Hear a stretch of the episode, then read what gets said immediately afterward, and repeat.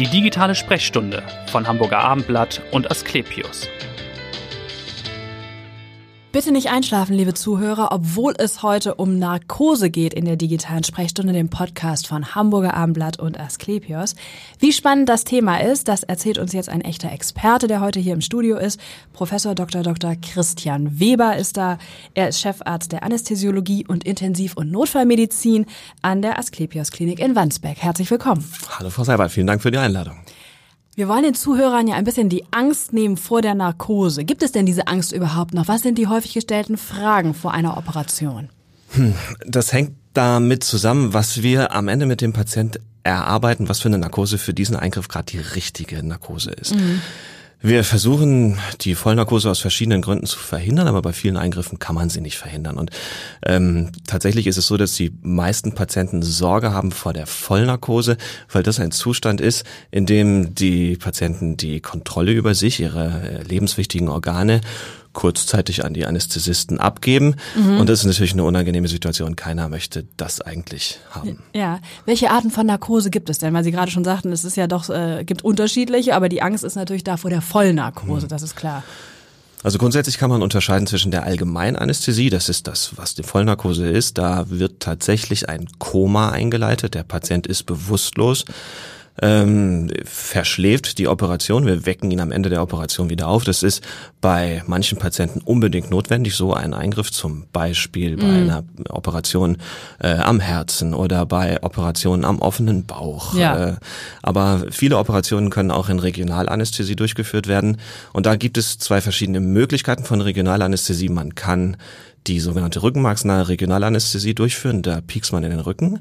Das äh, gibt zum Beispiel im Kreissaal bei der sagen, Man kennt es, viele äh, Mütter kennen es vielleicht von der PDA, das ist es ja, doch im genau, Grunde, da gibt es ne? zwei verschiedene Methoden. Das eine ist die PDA, das ist eine Methode für die schmerzarme Geburt oder für eine schmerzarme, mhm. ja, zur Schmerzausschaltung von der unteren Extremität. Man kann sagen, so ab, ähm, so ab ähm, Oberbauchniveau abwärts kann man damit sehr gut das Schmerzniveau so weit wegnehmen, dass man damit auch operieren kann.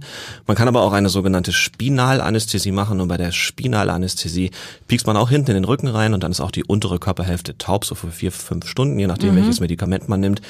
Und in so einer Narkoseform, also der Spinalanästhesie, kann man hervorragend operieren an der unteren Extremität, zum Beispiel an den Beinen, an den Knien, Füße, aber auch Leistenhernien zum Beispiel oder Operationen an der Prostata, so dass ähm, wir, wenn wir mit dem Patienten über die Narkoseform reden, ja auch gleich darüber nachdenken, ob eine Vollnarkose hier die richtige Wahl ist oder ob man nicht vielleicht besser eine Narkoseform wählen kann, die gegenüber der Vollnarkose mehrere oder verschiedene Vorteile hat. Ja, welche Vorteile sind das denn ganz konkret? Also klar, der Patient ist ja dann sozusagen dabei, ja. aber eben nur lokal ja. betäubt. Ja, da kommen wir jetzt erklärt. eigentlich, mit der Frage kommen wir auf die, auf die unangenehmen Wirkung der Vollnarkose eigentlich zu sprechen, das ja. man eigentlich umgehen. Ja, die wollen wir aber ja nicht verschweigen. Ja, nee, tatsächlich ist die Vollnarkose eigentlich eine sehr sichere Methode. Ja. Also die Wahrscheinlichkeit bei einer Vollnarkose zu versterben ist eigentlich genauso hoch wie jetzt spontan ohne Vollnarkose. Das ist ungefähr gleich hoch. Ja, also ist, wenn man im, äh, im Krankenhaus äh, sich an alle Regeln hält bei einer Vollnarkose, dann ist es ein sicheres Verfahren. Punkt. Ja. Aber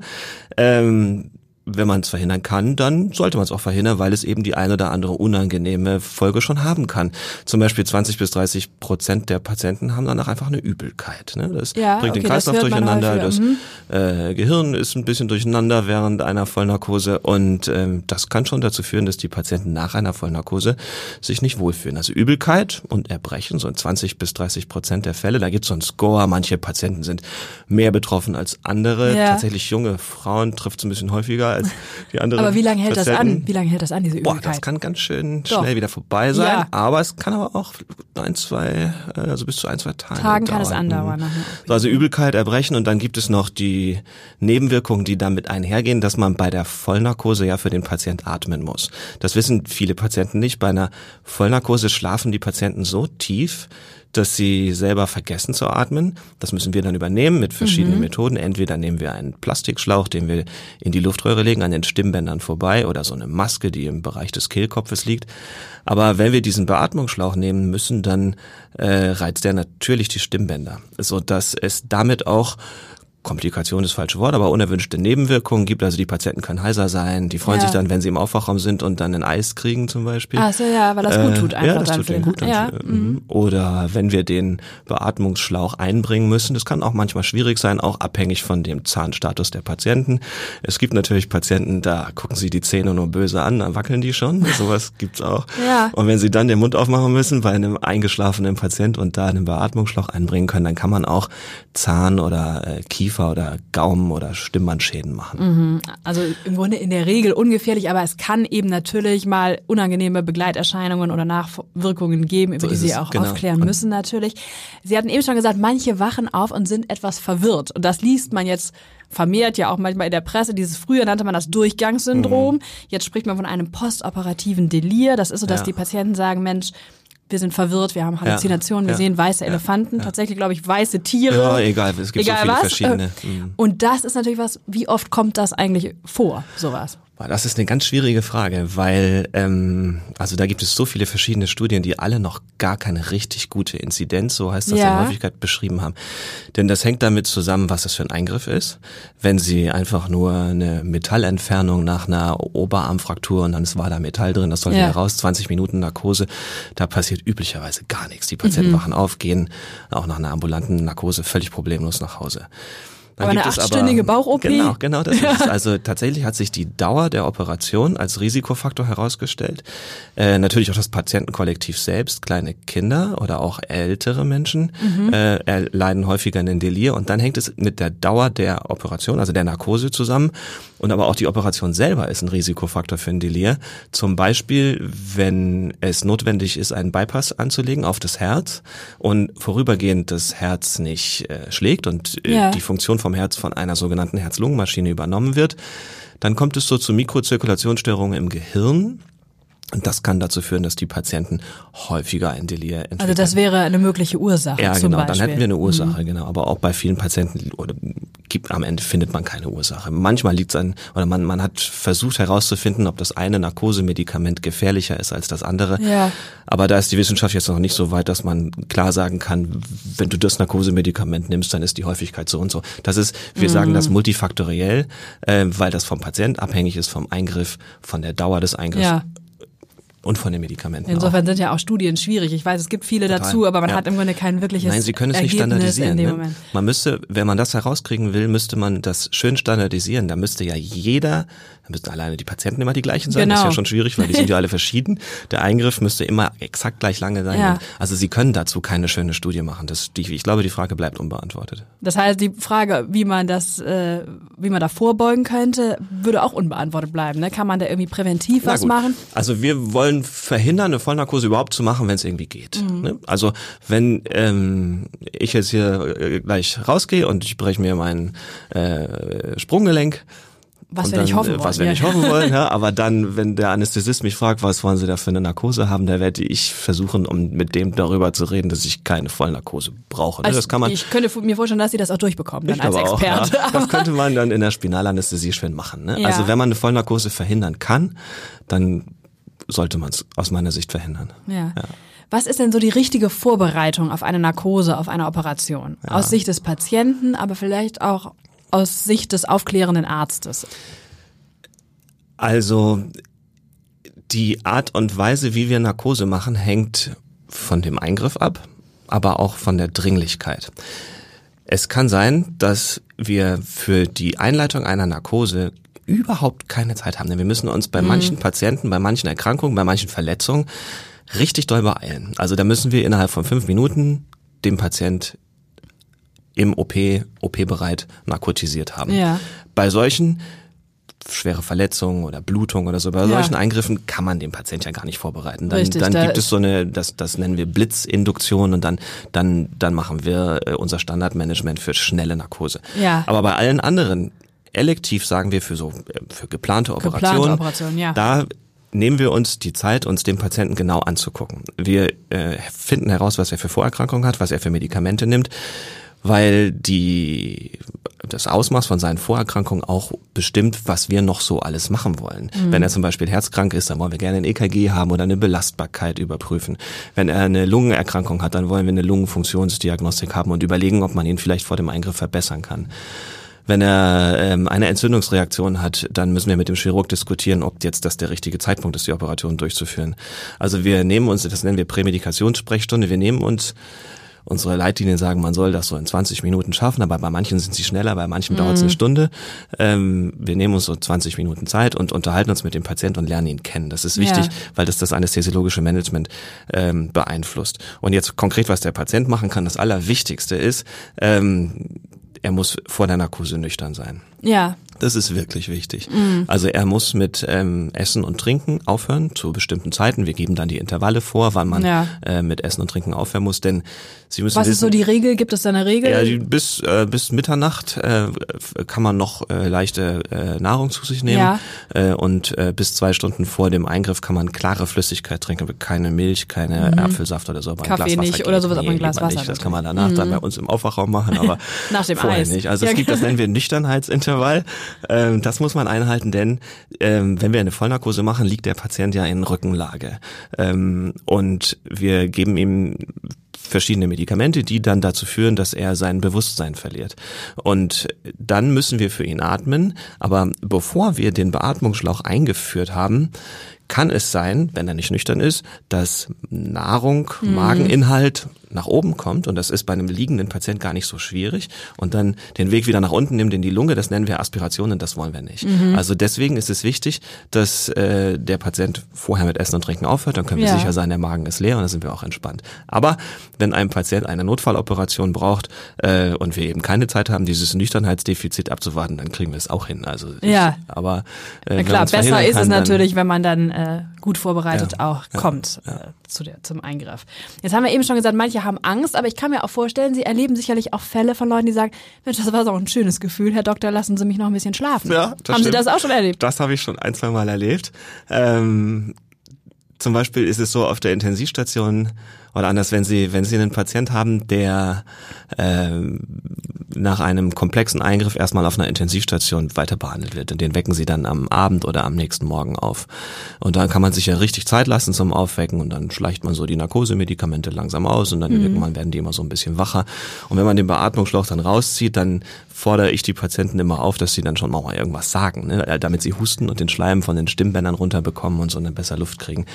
Also so ziehen wir also den Atemschlauch dann raus und äh, dann fordern wir den Patienten gleich auf, wegen sagen Sie mal Hallo oder wie geht's Ihnen so. Und da ja. tatsächlich hat schon der ein oder andere gesagt, ey, warum das hast so du mich schön. jetzt aufgeweckt? Ich habe ja. so gut geschlafen. Das sind, das sind ganz nette Erlebnisse. Und was auch wirklich toll ist, ist ähm, die, äh, den Effekt zu beobachten ähm, bei äh, ähm, zum Beispiel ähm, in der geburtshilflichen Anästhesie, wenn man ja. so eine Peridualanästhesie anlegt.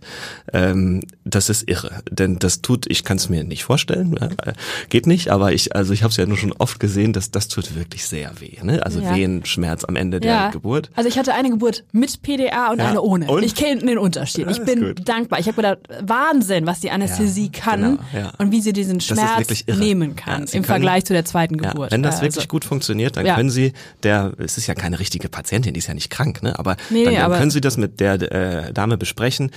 Diese Wehe können Sie sich noch merken, äh, aber die die nächste wird schon nicht mehr so schlimm. Ja. Also man, wenn man das, wenn man das gut timet, dann ist das ein, ein eindrucksvolles Erlebnis, wie schnell mhm. äh, man da einen tollen Effekt machen kann. Also ja. geburtshilfliche Anästhesie ist eigentlich mein Lieblingsfach. Achso, das genau, ja. da kommen wir vielleicht später nochmal ja. drauf. Vielleicht auch auf die Frage, was tut der Anästhesist eigentlich alles? Wann kommt er eigentlich immer zum Einsatz? Weil es ist ja so ein bisschen mhm. auch in der Patientenwahrnehmung.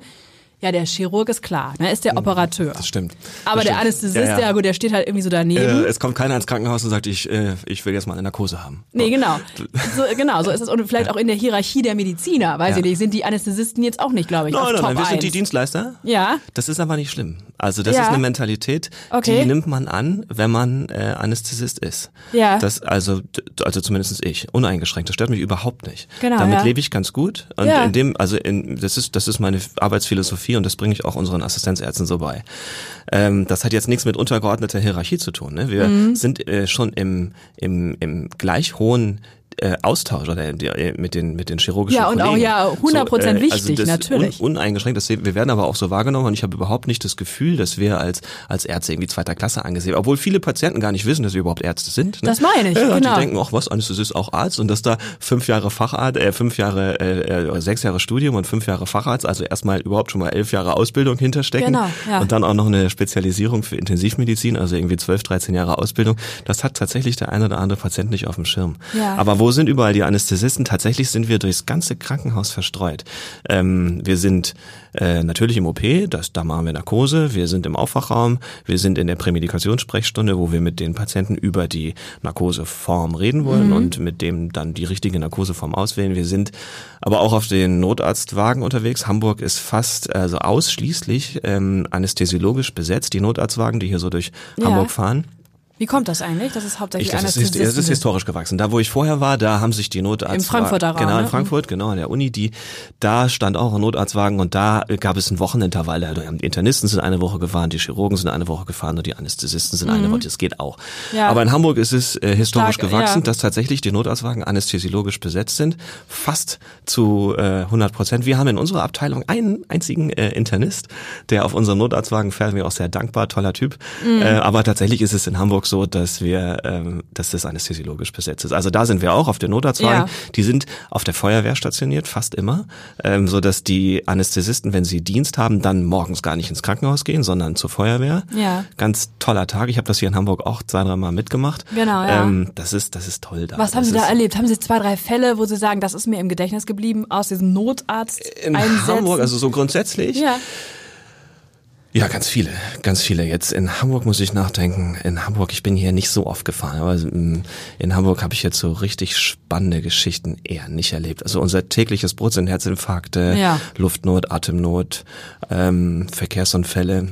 Ja. Aber mein mein spannender, äh, mein spannendster Notarzteinsatz ist, ähm, da habe ich jetzt in Vorbereitung auf dieses Gespräch auch nochmal drüber nachgedacht, Ja. was mir eigentlich von, äh, ich mache das seit 2004, also so in, in 15 Jahren Notfallmedizin, mein spannendster Notarzteinsatz ähm, war, da war ich auf dem Hubschrauber äh, auf dem Christoph Hessen eingesetzt in Reichelsheim im Jahr 2011 und in diesem, auf diesem Flughafen in Reichelsheim, da tankte immer ein Luftschiff, äh, was Touristen mitgenommen hatte, um dann über den Hessentag zu fliegen. Zu Ja. diesem Zeitpunkt war gerade Hessentag.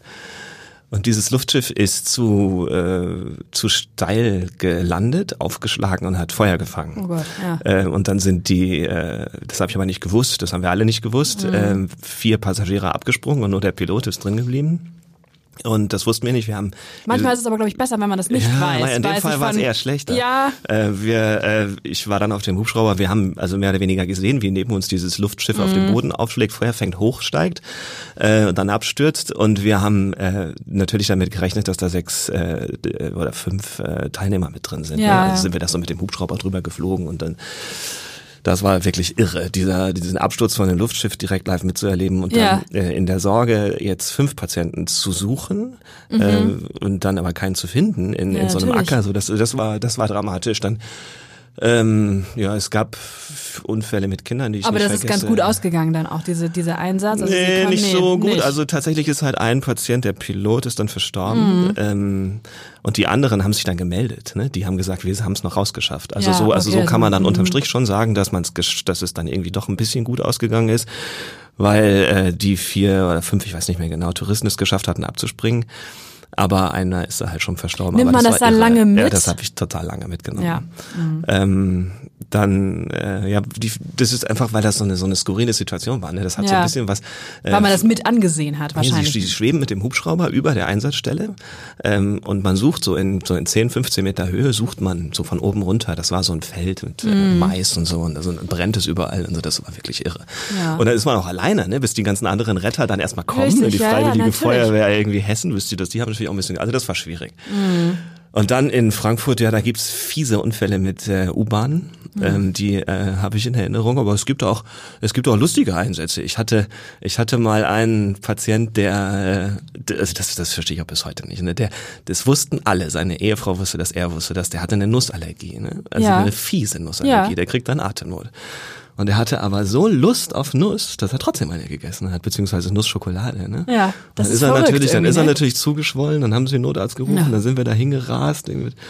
Und das ist ja schon auch eine Gefährdung für das eigene Leben, ne? Ja, fürs richtig. Rettungsdienstpersonal. Sie fahren da mit 100 durch die Stadt äh, zu einem Patient, der, äh, na gut, er hatte vielleicht gedacht, diese eine Nuss verträgt er jetzt, naja, aber darüber habe ich mich schon geärgert. Ne? Ja, natürlich, das ist, äh, sie, sie gewisser riskieren da- Leichtsinn, ja, ne? Natürlich, Das ist ja. irre. Ja, ansonsten Geburt im Rettungsdienst vergessen Sie nie. Ja, das stimmt. Das, da berichten wir natürlich dann auch Ja, regelmäßig, wenn das, Kind dann doch schon kommt. Ja, ja, das äh, klappt genau. aber immer. Eigentlich, Ja. das klappt immer. Zum Glück, ja, genau. Also fast immer. ja. Also ein sehr breites Spektrum, ja, kann man ja nochmal sagen. Total spannend. Ja. Vielleicht ist das auch schon die Antwort auf die Frage, warum Sie Anästhesist geworden sind. Also warum überhaupt Arzt? Ich weiß, Ihr Vater war Bischof Ja. oder ist Bischof. Also das hätte ja auch eine klerikale Karriere werden Das können. stimmt, das stimmt, aber da, das, die, die Idee hatte ich irgendwie nie. Nee. Also, dass ich Theologie studiere, das war mir schon während der Schule klar, das mache ich nicht. Ah ja, okay. Äh, meine Schwester hat auch das nicht, die hat Jura studiert. Ja. Und ähm, ich hatte während der Schule eigentlich immer gedacht, ich werde BWLer. Äh, Ich Mhm. habe Wirtschaftsleistung gehabt in Hessen. Äh, ich habe Abi gemacht, auch mit Wirtschaftsleistungskurs und ähm, dann ähm, habe ich aber Zivildienst gemacht und im Zivildienst, im Rettungsdienst, da muss man so Praktika machen auf Ja. dem Rettungswagen, aber auch im Krankenhaus auf der Intensivstation. Und das hat mir einen riesen Spaß gemacht und dann habe ich irgendwie äh, meine Meinung geändert. Während dieser Zeit im Zivildienst hat sozusagen der Rettungsdienst und die und die Notfallmedizin mich so begeistert, dass ich das total toll fand und habe gedacht, ich ja, ich studiere doch auch gerne Medizin und dann habe ich mich Ja. beworben, aber es gab auch in den 90ern schon den NC äh, und die haben mir auf meine Bewerbung zurückgeschrieben, ja, Herr Weber, mit Ihrem AB müssen Sie erstmal warten. Und dann habe ich gedacht, hm, na gut, okay, dann warte ich halt, mache ich was anderes. Habe ich gedacht, ich mache eine Banklehre. Ah ja, also dann doch wieder Richtung Ja, BWL. Ja, ja, ja. irgendwas mu- musste ich ja machen. Dann habe ich mir meine, meine andere Idee dann versucht zu realisieren und eine Banklehre gemacht. Und dann habe ich aber wirklich schnell gemerkt, dass das nichts für mich ist. Ah ja, okay. Aber die Und- haben Sie abgeschlossen? Nein, nein, Nee, nein überhaupt nicht. nee, Nein, nee. Gott sei Dank, zwei Monate später, da war ich noch in der Probezeit, Ja. äh, bin ich übers Nachrückverfahren dann noch reingekommen. Ah ja. Und dann haben die mir einen Brief geschrieben, Sie können Medizin studieren, ah, aber in Jena. Ist aber ganz schön. Ja, das war super. Ja. Ich musste erst mal gucken, wo das ist. Ähm, das Ja, aus dem war, äh, tiefen aber das, war, das, war, das- war toll. Ja, ja das war das eine toll. Und dann im, ja. nach dem Physikum äh, wollte ich gerne wechseln. Ich komme aus Norddeutschland eigentlich ähm, und habe geguckt, wohin man wechseln kann. Und zu dem Zeitpunkt war die Uni Kiel und die Uni Lübeck, die waren noch getrennt Mhm. und waren dann gerade dabei zu fusionieren. Und im Rahmen von dieser Fusion war es möglich zu wechseln, auch ohne Tauschpartner. Habe ich mich beworben, bin ich in Lübeck gelandet. Ja. Ohne das zu kennen, aber ich wollte gerne ans Wasser. Und in Lübeck habe ich mich pudelwohl gefühlt. Das Mhm. Ja, war toll. toll, ja. Da kann man sehr gut studieren. Ja. Und Sie wollten gerne ans Wasser, da sind wir schon vielleicht bei Ihren Hobbys, was Sie tun, wenn Sie nicht jemanden in die Narkose begleiten. Was machen Sie dann? Ich weiß, worauf Sie anspielen. Tatsächlich, ich habe gedacht, wenn man nach Hamburg kommt, dann muss man einen Segelschein machen auf der Alster. Ja. Also habe ich das gemacht mit meiner Frau zusammen. Ach schön, ja. Wir haben ein bisschen unterschätzt, wie lange das dauert, ne? weil meine Frau ist berufstätig, ich bin berufstätig und wir haben jetzt tatsächlich ein halbes Jahr gebraucht, fast. Wir haben so im April, Mai angefangen, jetzt ist bald Oktober, also Ja. wir haben jetzt machen wir die Prüfung Anfang Oktober, also ein halbes Jahr ist ein Riesenspaß gemacht. Toll. ähm, so dass ich jetzt also hoffe, im Oktober den Segelschein abzuschließen. Ansonsten habe ich noch ein Motorrad, ähm, mit dem ich nicht mehr so viel fahren kann, weil ich nicht mehr so viel Zeit habe, aber das macht mir auch einen Riesenspaß. Ist aber auch ein gefährliches Hobby. Ja, es ist ein gefährliches Hobby, das stimmt. Ich habe auch zwei kleine Kinder Ja. und ähm, ähm, aber ja, also bei der Fahrschule hat mir mal jemand gesagt, man muss so fahren, als wäre man unsichtbar. Und das, das merke ich mir irgendwie. Ich fahr, ich glaube, ich fahre schon vorsichtig. Mhm. Vorsichtig, ja. Die Kiste, die ich da habe, die, ist- die, die kann schon auch schnell fahren, äh, aber ähm, also ich, also ich würde mich eher als defensiven Fahrer einschätzen. Das kann man sich Äh, auch vorstellen. Sie haben ja genug bin- Unfälle gesehen. Ja, ich habe schon viele. Motorradfahrer gesehen, die runtergefallen sind. Und ja, ich fahre hier manchmal so Richtung Plön raus, das ist ganz Mhm. schön. Und wenn es mich mal packt, jetzt hier so vor zwei, drei Wochen war ich auch mal für zwei Tage im Harz. Da habe ich mir eine Unterkunft gemietet und bin Ja. dann für zwei Tage durch den Harz gefahren. ist auch toll. Fahren Sie alleine oder, oder ja, mit? das habe ich alleine gemacht. Ja, doch. ja, Aber sonst, ich habe meine äh, Freunde aus dem Rhein-Main-Gebiet, mit denen treffe ich mich, mit denen habe ich Wassergruppe, kann man sehr gut fahren. Äh, oder auch Taunus, Hunsrück, Odenwald, Ja, sehr sympathisch fand ich aber auch Ihr Hobby. Sie hatten geschrieben äh, Fitness und Riesling. Also besonders Letzteres Ja, äh, das finde ich auch. Das dient der Gesunderhaltung, ne? Sie Na, die Dosis nach macht das Gift. Gesunderhaltung Ja, gefragt ja, und genau. Dachte ich, ich antworte nicht mit Rotwein. Weil ja immer alle sagen, Rotwein in gewissen Dosen sei benefiziell fürs Outcome. Genau. Und ich äh, bin der festen Überzeugung, dass das auch für den Riesling gilt. Ich komme Ich aus dem Also Rhein-Main-Gebiet. ohne Studie würde ich das total unterschreiben. Den. Ich, ja, tatsächlich. Ja. Ja, Und ähm, ja, den vermisse ich auch tatsächlich. Den Den Rheingau können Sie doch dann ich. importieren, oder? Nee, nicht den Riesling. Den importiere ich, Ja. den Rheingau. Ach so, ja, ja, Ja, okay. ja. Das Ne? Aber ich danke Ihnen ganz herzlich, dass Sie da waren. Wir haben, glaube ich, gut aufgeklärt über äh, die Arbeit des Anästhesisten, aber auch über die möglichen Nebenwirkungen einer Vollnarkose, aber auch das, darüber, dass es in der Regel ja gut ausgeht natürlich. Vielen, vielen Dank, Professor Weber war das und hören Sie gerne wieder rein in der nächsten digitalen Sprechstunde. Danke.